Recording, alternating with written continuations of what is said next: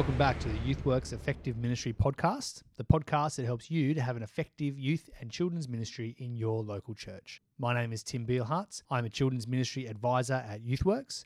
And this episode is part three of our postcards from Nashville and the last one in this series. If you've been following along, you'll know that I had the pleasure of catching up with a number of the presenters, authors, and thought leaders of intergenerational ministry at the 2023 Intergenerate Conference in Nashville and I recorded short little snippets with each of them. If you haven't listened to the previous episodes, you're going to want to search back in your podcast feed for conversations with Christina Embry, Tony Souter, Jean Rolke Jason Brian Santos, Mimi Larson, and Darren Phillips.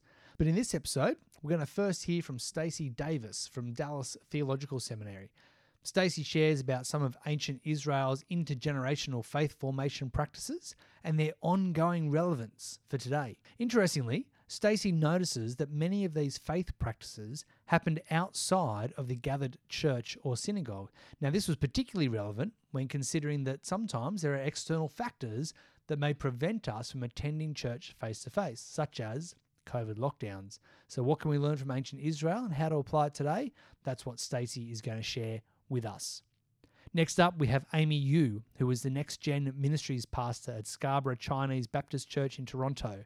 Amy's church is trilingual, which means she's not only thinking through intergenerational ministry, but also how to apply that in an intercultural space as well. Finally, I chatted with Steve Case, president of Involve Youth and adjunct professor at Andrews University, a Seventh day Adventist university there in the States. Steve presented twice at the conference one on finding a deep theology for intergenerational ministry through a nuanced reading of Scripture, and then also on intergenerational Bible studies, particularly how everyone in the study, but especially older people, were benefiting from the mutuality of relationships and proclamation. So stay tuned for that. As I said at the start of the series, I hope that these short little snippets whet your appetite for intergenerational ministry and spark your imagination. Part of an effective ministry to youth and children is embedding them in intergenerational faith communities, otherwise known as churches. I hope these postcards from Nashville have helped you consider ways in which you too can express intergenerational discipleship in your church. Now let's jump in with Stacey, Amy, and Steve.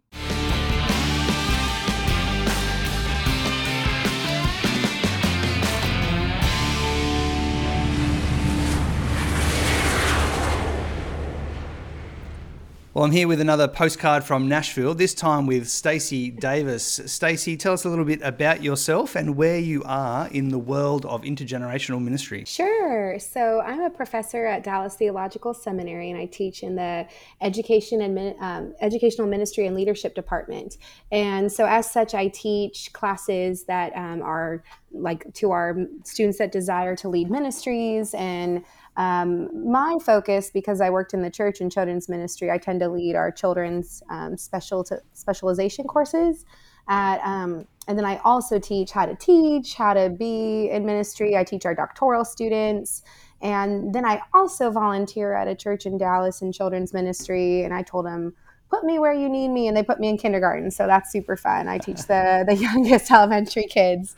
And so that's a little bit about me. Yeah wonderful. It's really fun putting the theory into practice in the local context as well isn't it? I think so. I, and then i also love encouraging the the staff that works there and just seeing all the things that they do. Absolutely. I like it. Yeah perfect. Second question when did the term intergenerational sort of first come across your radar and what piqued your interest as a concept as a way of approaching ministry? Sure. So I'm from um, Orange County, California, and I worked at Saddleback Church when Sticky Faith came out. And so I was in the children's department there, and and I remember hearing Dr. Kara Powell's and Fuller Youth Ministries findings from Sticky Faith. And that's really the first time I heard about it. Obviously, it was more for a youth ministry context, but um, because we, the large churches, um, once you hit a certain grade, like third grade, they're all in one room. So it felt like preteen, June youth ministry for eight year olds.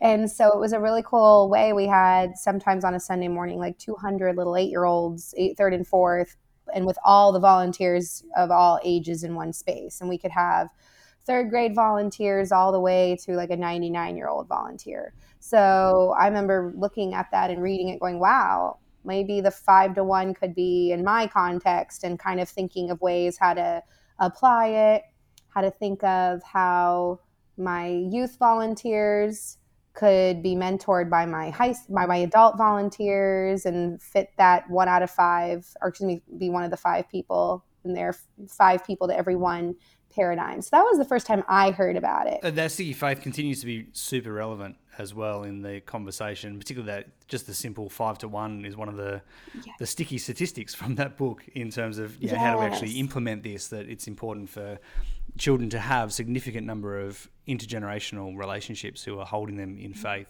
which is wonderful. Yeah. Now that's going to play into what you talked about uh, at mm-hmm. our recent Intergenerate conference. You presented a paper yes. called "Applying Ancient Israelite Intergenerational Practices Today, especially in light of the pandemic." Most of our audience is Australian in the Australian context. So, speaking from your context in the US, Tell us about the the impact of the pandemic and what you have noticed in your context about the way that pandemic has shaped church life and faith life. Oh, great question. So I looked at um, some stats from the Christianity Today, Pew Research, and Lifeway Research about the American context. And obviously, April 2020, like 100% of churches were not a, were not meeting pretty much in the United States. And then there was a decline after that, where even people um, I found one stat that said people who went once a week, only like 68% of those people go once a month now post the pandemic. And so there seems to be some solid research that says church attendance is down. And then obviously, some talk to a pastor or anybody else, and they say, yeah, it just hasn't been the same since. So it was fun thinking about how um, different people who we call significant um, heroes of the faith how they were raised in the Lord with very little or no church, what we would call religious church experiences. And so maybe thinking, wow, maybe there are things we could do. And they seem to be a bunch of intergenerational ministry practices. And so it made me think, I wonder if our churches um, spent time like just kind of educating our parents or entire communities that maybe we could implement these type of things um, and that could help faith transmission with our kids and our community and lots of um, different ways to create those future joshuas and those future josephs and esthers. So yes.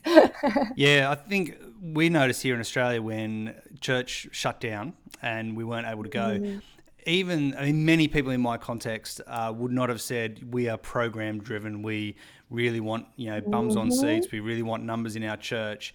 And yet, at the same time, when we weren't able to do those things, there was this collective freak out of, oh my goodness, how do we actually do ministry? Because even though we wouldn't yes. have espoused programs as a priority, in actual fact, what we were doing was program driven and it was based on people coming into church and being able to do our children's, youth, young adults, etc. ministry with people in the pews or in the church building, um, etc. So you've sort of highlighted that it maybe, perhaps, particularly as we look at some of these Old Testament characters, uh, especially some of those that you mentioned that we sort of hear about for the first time in their adolescent years, that they didn't really have necessarily a church context. So what did you what do you notice about the way that they have intergenerational discipleship what does faith formation look like for them that we might learn from in a you know, post church or post COVID context? Love it. I say I came out with four different themes. And um, the four themes I found was um, I called the first one a definition of God. The community understood who God was. And we know that from like the Shema, that all the society seemed to know. And that helps if everybody's collectively talking about the same thing and the same definition. It was amazing how other people involved could help this child know about God. Um, the second thing I found was a lot of involvement, that children were involved heavily in the Lord and in learning um, in the practices of God in the home and in the society and the community. And just even through scripture, we see that. We see um, Isaac when he goes up to be um, sacrificed by Abraham, he says, Where is the lamb? And so he, it goes to show he knew what was part of this, like what this was involved, how this worked. Which, again, in a sort of a you know, late 20th, early 21st century, we think of children being involved. Yeah, of course, they're in children's church, they're in children's ministry. Mm-hmm. Yeah, of course they're mm-hmm. involved. But yeah, you're showing the obvious, which is actually it doesn't have to be programmatically no. driven in that same way. No, and the fact that he would know that's something they did all the time, right? And he would know what what his dad needed and where to find it, and it was his dad doing it with his son versus they didn't go to a group to do it. You're absolutely right. So that was an interesting thing how they were involved. Um, they were also um, they had a lot of observation, a lot of time to observe their families and um, they did that through like the apparel people wore, the phylacteries that were worn, the rituals that happened. They say that like young boys, especially, would watch their dads do daily religious activities. And then they would learn language from their moms in the house they would have all these kind of things that would help them become adults. And then there were there were religious items in the house. We know about the i think it's called pronounced the mezuzah um, on the door that had the shema on it. And then there were also like altars and offerings and benches and ceramic vessels. So yeah all of these things are educating them outside of just going to a worship service um, once a week. And then lastly i noticed that they would intentionally educate like as a community that children would recite the shema every morning and every evening. So that's not necessarily something they'd have to go to church to do but every morning and every evening um, they had torah and moral formation. Well sure that could have been at the synagogue but also in the home a sense of like torah centric education. Um, reading scripture and then they taught about they were they learned about the works of god. We learned about that in deuteronomy 6 that um, 13 through 25 that they learned about the works the history the commands and the character of god. And then exposure to moral formation based on the scripture on how like you follow the god the law of the of god. And then lastly they were intentionally educated through holidays and ceremonies. So the children were always involved in those things and they experienced um, holy days, festivals, celebrations, all these customs. Obviously, the Sabbath, it's mentioned in Amos and Isaiah and is central in, Je- in Jeremiah 17. And then there's also circumcision. We see that like really early, Genesis 34 and things like that. But these were all things that children would have seen. But one of my favorite quotes by like Dr. Estep in his History and Philosophy uh, um, Christian Education book is everything was centered around God. So their life was centered around God, everything, not just in not just Sunday or a church idea. Yeah, I think um, that idea that everything is centered in that way is really good. Now, we are noticing uh, something from a culture, you know, 3,000 years ago. So, what's the translation work? We're now in the 21st century. We're now post pandemic um, in Western cultures, which is highly individualistic, not as much of that ecosystem of household and clan and tribe and etc. Mm. that they would have had in ancient Israel. So mm-hmm. you asked a question right at the end, which was, how can church leaders teach like this? Give us the answer. How do we teach in this way? um, I think it's just like I like that you thought about that. You include that thinking. Um, they thought of the family, quote unquote, differently, not just a parent and a child or two parents and a child. They thought of it as um, the immediate family, the near relatives, the distant relatives, the caregivers, the servants, all these different people. So I think for people to implement this is to do those four different things. Or can you live on a clear definition of God? Ephesians says we have one Lord, one faith, one baptism, one God and Father of all, who is above all and through all and in all. So I think that's just something we can all think of. How can we um, remember that we have one faith um, and one Lord? And then for us going, um, okay, let's also involve. We see that in the early church that all believers devoted themselves to apostles' teaching, fellowship, and sharing in meals, including the Lord's Supper and prayer. So, how can we involve children into not just church services, but everything you do? Maybe that's um, worshiping together, holidays, weddings, and baptisms and funerals. Those are great things to involve children in so they can see what is a life with God. Obs- observation. How can you observe, invite, allow children to observe? Obviously, weddings, funerals, and baptisms baptisms allow them to observe, but those are some ways. But um, but maybe thinking about that same idea that that that apparel or the outside. Maybe we hang items in the house, pictures of baptisms. Christmas decorations obviously are a very um, educational way. Um, and then the modeling do we model what a person of faith is. And that could be verbally sharing testimonies of how God has worked in your life. We see that in the Old Testament, them sharing how God has worked in their life and what God has done and passing on the works of God.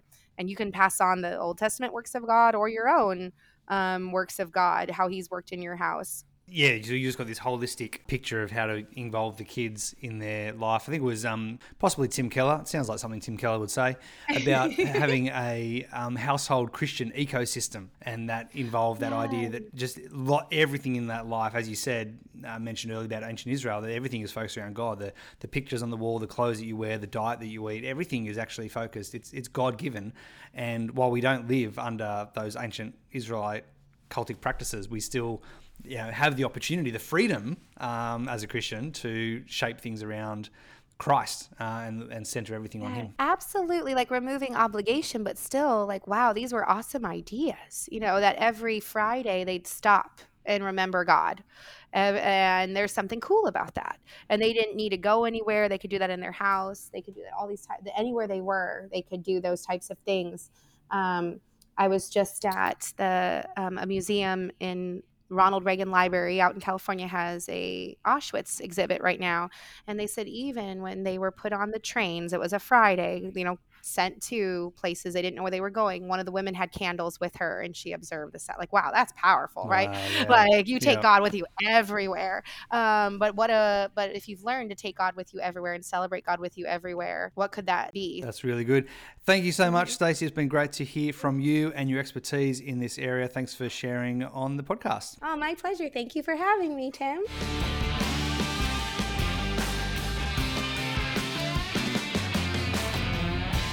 Here with another postcard from Nashville. This time I'm here with Amy Yu. Amy holds a DMin from the Associated Canadian Theological Schools and is the charge lead pastor of Next Gen Ministries at Scarborough Chinese Baptist Church in Toronto, Ontario. Thanks for coming on, Amy. Hi, Tim. Good morning. Good morning. It is very more early morning. Um, we both went out uh, checking out downtown Nashville last night, so it's a bit of an early morning with not much sleep. But tell us, where are you in the world of intergenerational ministries? Where are you located, denomination, and then sort of describe your context because it's quite unique compared to other people that I've had on. Yeah, we're from Toronto, uh, Ontario, Canada. So I'm Canadian.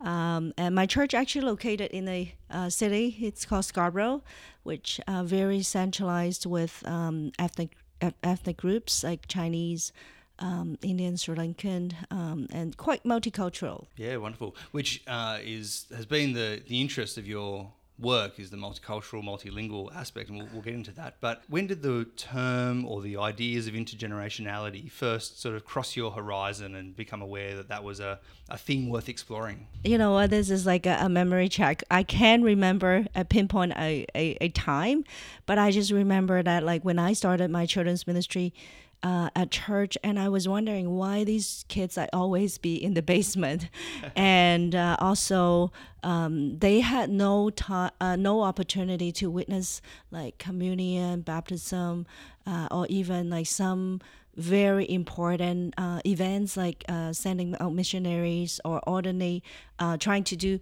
uh, trying to ordain pastors, like all these important event events that they are not even there.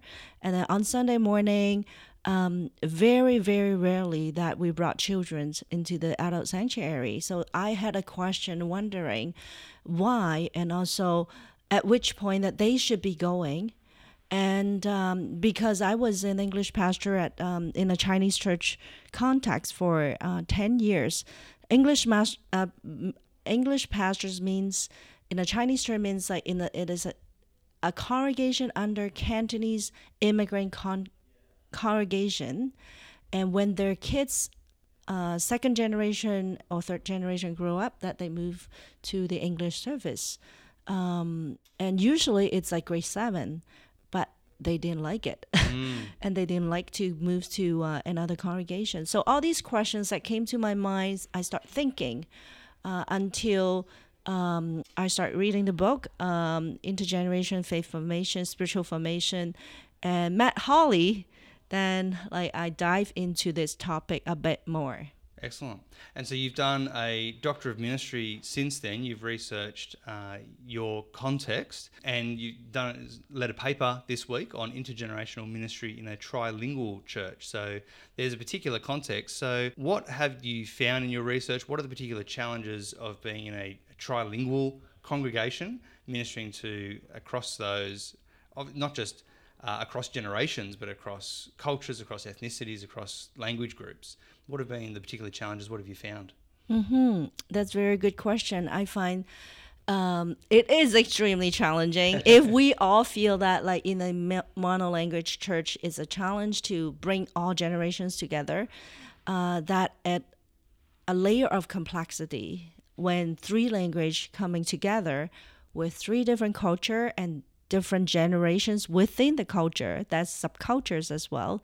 Uh, I find that it was super difficult.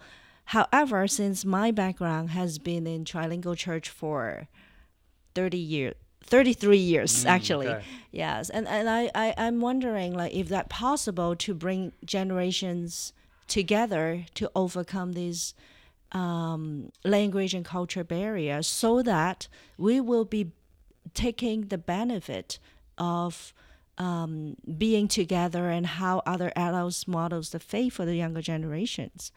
So uh, my research actually was the intergenerational ministry impact on children's and adults' faith in the light of the barriers and challenges in the trilingual context. So what I find was one fascinating thing is like I never thought about like there's definitely not being together having negative positive not actually i don't know if it's positive but i'm mainly doing uh, the study on when we bring them together what are the impact? So that can be positive and challenges. And in my interview there's one thing that i would li- like to share with you. Uh, this grew up like she grew up in the church and served in children ministry. And uh, she shared how she perceived sanctuary adult sanctuary as a scary place. Interesting. And um, overcoming that fear mm. took time. Yes. But like a sanctuary is supposed to be a place that welcome all people, right? But being a child, not being in the larger community, entering is a threat and create fears. Um, fortunately, and by the grace of God, she overcome and with many different factors that she uh, becoming a children's ministry leaders and that's why she is a big advocate mm. of like mm. bringing kids in the presence yeah, of wonderful. others um, and the challenges is like um, we need to be inclusive and very often we need to do interpretation simultaneous interpretation we need to be culture sensitive if we do a worship uh, we can be using like um, either like adult way or just a children friendly way. It is it is a challenge. There's yeah. there's there's also another aspect of buy-in. Mm-hmm. Um, not many people understanding what intergenerational ministry means. And yeah, you were sharing with me just before that for your congregation, uh, the term intergenerational ministry, intergenerationality would have no context. There, would be very little understanding of what that idea means, the adults in our church, in your church, do they notice and, and want all generations to be together? What, what do they think would be effective for their young people growing up? Oh, that's, I think, like, as usual, like, there's opinion, there's diverse opinion. Mm. But I think in general, people will believe that specialization is the best. Yep and then moving kids like away from the adults and hiring the best pastor, best youth pastor, children's pastor will uh, give the best environment for the kids. So um, education, mental preparation is another layer of challenge. Like how uh, education, mental preparations are like take time. Like mm. we need to take time to help people to understand. And also like one of the aspect of why I do this research because like in the current market or in the current available resources, there's not much talking about trilingual context challenges. And yes. that's a gap of research. And I'm hoping that starting somewhere uh, will spark the conversation and increase awareness as well. And also get my fellow pastors from trilingual context that, hey, this is possible and there are problems that have you ever thought about or do you aware of the problems that are around you it might look really good for now that when kids are out of sight, it is out of mind, and you don't see the problems either. but in the future, they altogether drop out. They altogether not interest because there's no previous relationship connected to the larger community. Even though there's different language, different barriers, but I believe communication can be different forms. Mm. Language is only one aspect. So it is possible, I still believe that it is possible to overcome challenges and bring all generations together among different languages. Yeah, that's great. So you've got the complexity of intergenerationality, you've got the complexity of trilingual culture, um, and you're hopeful that these things can be overcome. It's really exciting. We look forward to hearing more from you, reading your work, and yeah, that'd be wonderful. Thanks for jumping on. Thank you.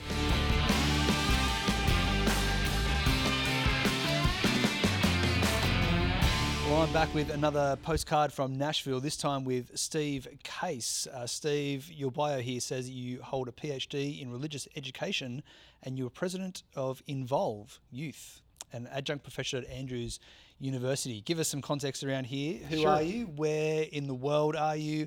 And denominationally, where do you sit? Yeah, I live in, in the United States, uh, in California specifically, so that's the West Coast, uh, Northern California.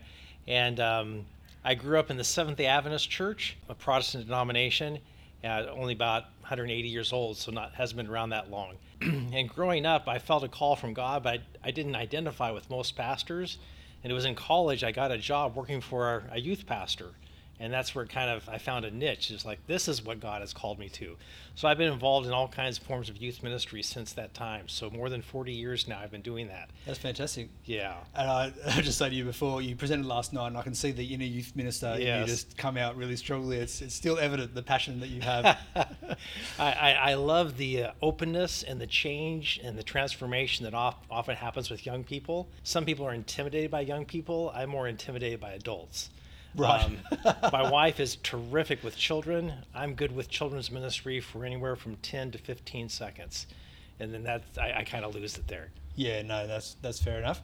Uh, now, a lot of youth ministry, I imagine both uh, here in America and for us back home in Australia, happens in silos. So you, you specialise. Uh, specialisation has been a key marker of youth ministry over the last number of decades, um, which is great because you can target, you can say specifically, here's uh, where they are developmentally, spiritually, maturely. We can disciple them as teenagers in the world of teenagers um, which has a lot of benefits. But we're here at intergenerational conference. So when did you start to become aware of intergenerationality as a idea, as a movement? Uh, you know, where does that come through for you? Well, when I started back in the 1980s, uh, we always segregated or siloed the youth away from everybody else. And we would do things that would offend other people. So this was kind of for our survival and, and to not offend people. We were not trying to offend. so we siloed out or we would call it the Mickey Mouse ears. Yes. Yep. So uh, here we were separate. And um, we found that, well, you know, you do this, but you only have them for about an hour or two a week. And where are they all the rest of the time? They're, they're somewhere with their families and stuff. So we really can't do youth ministry in isolation. We need to do it with the family. So uh, there, uh, DeVries had a book about family ministry. Group Publishing came out with a book on family ministry and we started seeing that you can't do youth ministry without considering the family structure and family systems. So that kind of broadened my understanding of youth ministry to go beyond the youth.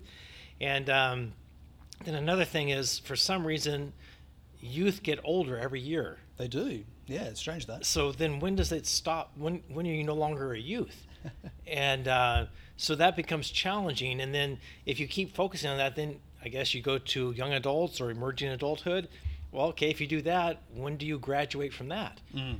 And so this blending kind of thing and this uh, nebulous, when do you finally transition to another thing? I got involved with Andrews University with the Doctor of Ministry program, and I had a, a concentration on called Youth and Young Adult Ministry. We went through a bunch of, of people, and then we weren't getting more people into the program. We kind of used up our resources for who's available for this. So Andrew said to me, "We can't continue to do this because we don't have students in this area of specialty. We'd like you to keep teaching. Any ideas of a new concentration? and I said, intergenerational church. And they said, what is that? Yep. And I said, well, this is the direction I see youth ministry going. it's not just family ministry because there are people at church who are not part of a family, but Yes. they still have an impact on young people, and young people have an impact on them. Then I came across the book from this uh, first Intergenerate conference. So I came to the second Intergenerate conference, which was in uh, 2019 2019, yes, yep.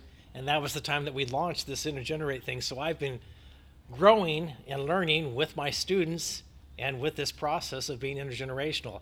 I think the thing that um, two, two things i would pick out about intergenerational or intergenerate is that uh, most churches are already doing something like this they may be doing it in a limited manner but they're they're already doing it mm. the other thing is we often look age wise that older is better so an older person has something to pass on to the younger person.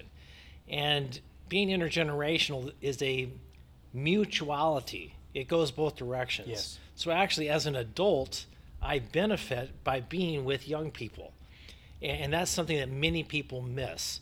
And yet you can see this happen, for example, in a family. When somebody has a child, that child, helpless as it is, completely changes the lives of the adults. Mm. If you want to get everybody together, you really have to target the young people without excluding the rest that are associated with it. I just went to a kindergarten graduation. Right. What am I doing at a kindergarten graduation? What are you doing in kindergarten Yes? I was not graduating, but I was there because someone who is not my biological grandson was graduating. Mm-hmm. And here I am with all these other people who are biological grandparents. I'm saying, What are you doing here? And they say, I had no choice. My daughter said I had to be here, so I'm here. I thought I was done when she graduated, but it turns out I still have a part to play. Yep. And the thing is, that five year old who's graduating is impacting the grandparents too. I was in a session just earlier this morning with Darren Phillips from the Church of Scotland, and he commented that uh, in an intergenerational context, it's actually the adults that most benefit Yeah. uh, from it, which is a fascinating context. Now, you are presenting a couple of times this week. You've got um, uh, you, you've just come from a workshop, and you've got a paper later today. Um, do you want to just give us a quick snapshot? Let's, let's think about the paper. You the title here is exploring a theology of intergenerational church from a nuanced reading of Scripture. Tell us more about this. Yeah, one of the things that uh, I think that the intergenerational renewal that has been happening comes a lot from a behavioral sciences perspective. So you draw on developmental psychologists and things like that. Yep. But there's not much from Scripture. And so people look for an isolated version or, or a verse here or there, and they say, well, Jesus blessed the children. Suffer the children to come unto me. There, that's intergenerational. Yep. That's an isolated verse. Yeah, yeah. A little so- bit of proof texting. A little bit Yeah. of proof texting. And so there's not been much for a, a development of a theology for being intergenerational. And so that's what this paper is looking at is how, can we get a stronger theology? Four years ago at Intergenerate, there was a, a paper on the book of Deuteronomy, trying Yes. to glean from Deuteronomy. Alistair McDougall, I think. Yes. Yeah. Yeah. And then two years ago, um, Wilson did one on the creation story. I'm going to go with um, creation, redemption, and worship as three themes const- that are throughout Scripture, and then how are those viewed intergenerationally. I think the biggest challenge for a Western culture, I'm from the United States, and I think Australia is fairly individualistic as well. Yes, yeah, similar there. In, in contrast to being a collective Yes, culture. absolutely. And the Bible times, they were collective cultures. And so they didn't have to say be intergenerational, they automatically were. And just one example is Jesus going to the to Jerusalem at the age of 12 with his family. And as a Westerner, we would say, why weren't his parents paying attention? well, from a collection collectivist culture, it's the whole community that was going And who were responsible for it. and who was responsible for it. Yeah. And so they were right to be upset with Jesus. Why didn't he stay with the group? And also that it's not neglect for them to have not known where he was for a couple of days. No. Yeah. You also doing a workshop on uh, when God shows up for an intergenerational Bible study. What does an Yeah. intergenerational Bible study look like? Yeah. Um, you take a passage of scripture instead of proof texting and putting a whole bunch together and coming out with a topic, you just take one passage of scripture and then you say, God, you inspired this originally by sending your Holy Spirit to inspire a writer. We need that same Holy Spirit now as we look at the passage of Scripture to mm-hmm. interpret it for us. Now, what's hard for me as a pastor is to say, well, if God shows up, who's he going to speak through? it may not be me. Interesting. It might be that 10 year old. Because again, if I go to scripture, God spoke to Samuel, not to Eli. Not that he couldn't speak to Eli, but he chose Samuel. Yeah, yeah. He even spoke to Balaam's donkey. Yep. So if we're sitting in an intergenerational group, there's a, an expectation to be attentive that uh, anyone in that group, regardless of age, might actually have some insight into that passage that will help us all grow. Yes. So then there are some Bible study prompts that get people going on it, and then you start listening for the voice of God. What is God going to say to us, and who's He going to speak through? Wonderful. Thank you so much, Steve. It's been a pleasure chatting with you and getting a quick snapshot uh, of your work. Where can we find out more about you and your the work that you do? Yeah, there's a website called involveyouth.org. Excellent. And you're a part of the Doctorate of Ministry, Doctor of Ministry at Doctor Andrews University. uh, which takes intergenerational cohorts. Yes, we're we're launching a new one in March of next year, March of 24. And um, I, I mentioned that these Bible studies that are intergenerational, you can download those for free. We have the whole New Testament. Um, so that's 260, every chapter of the New Testament has a Bible study on it, and you can download them for free at relationalbiblestudies.com. The Effective Ministry podcast is a production of YouthWorks in Sydney. We want to see effective youth and children's ministry in every church. And one of the ways that you can help us do that is by letting people know about this podcast in all the usual ways like, comment, share, and review on your favourite social media and podcasting platform. If you've got comments, thoughts, or questions for this podcast, you can email us at effectiveministrypodcast at youthworks.net. And also check out youthworks.net for other ways that YouthWorks can help you have an effective youth and children's ministry in your church.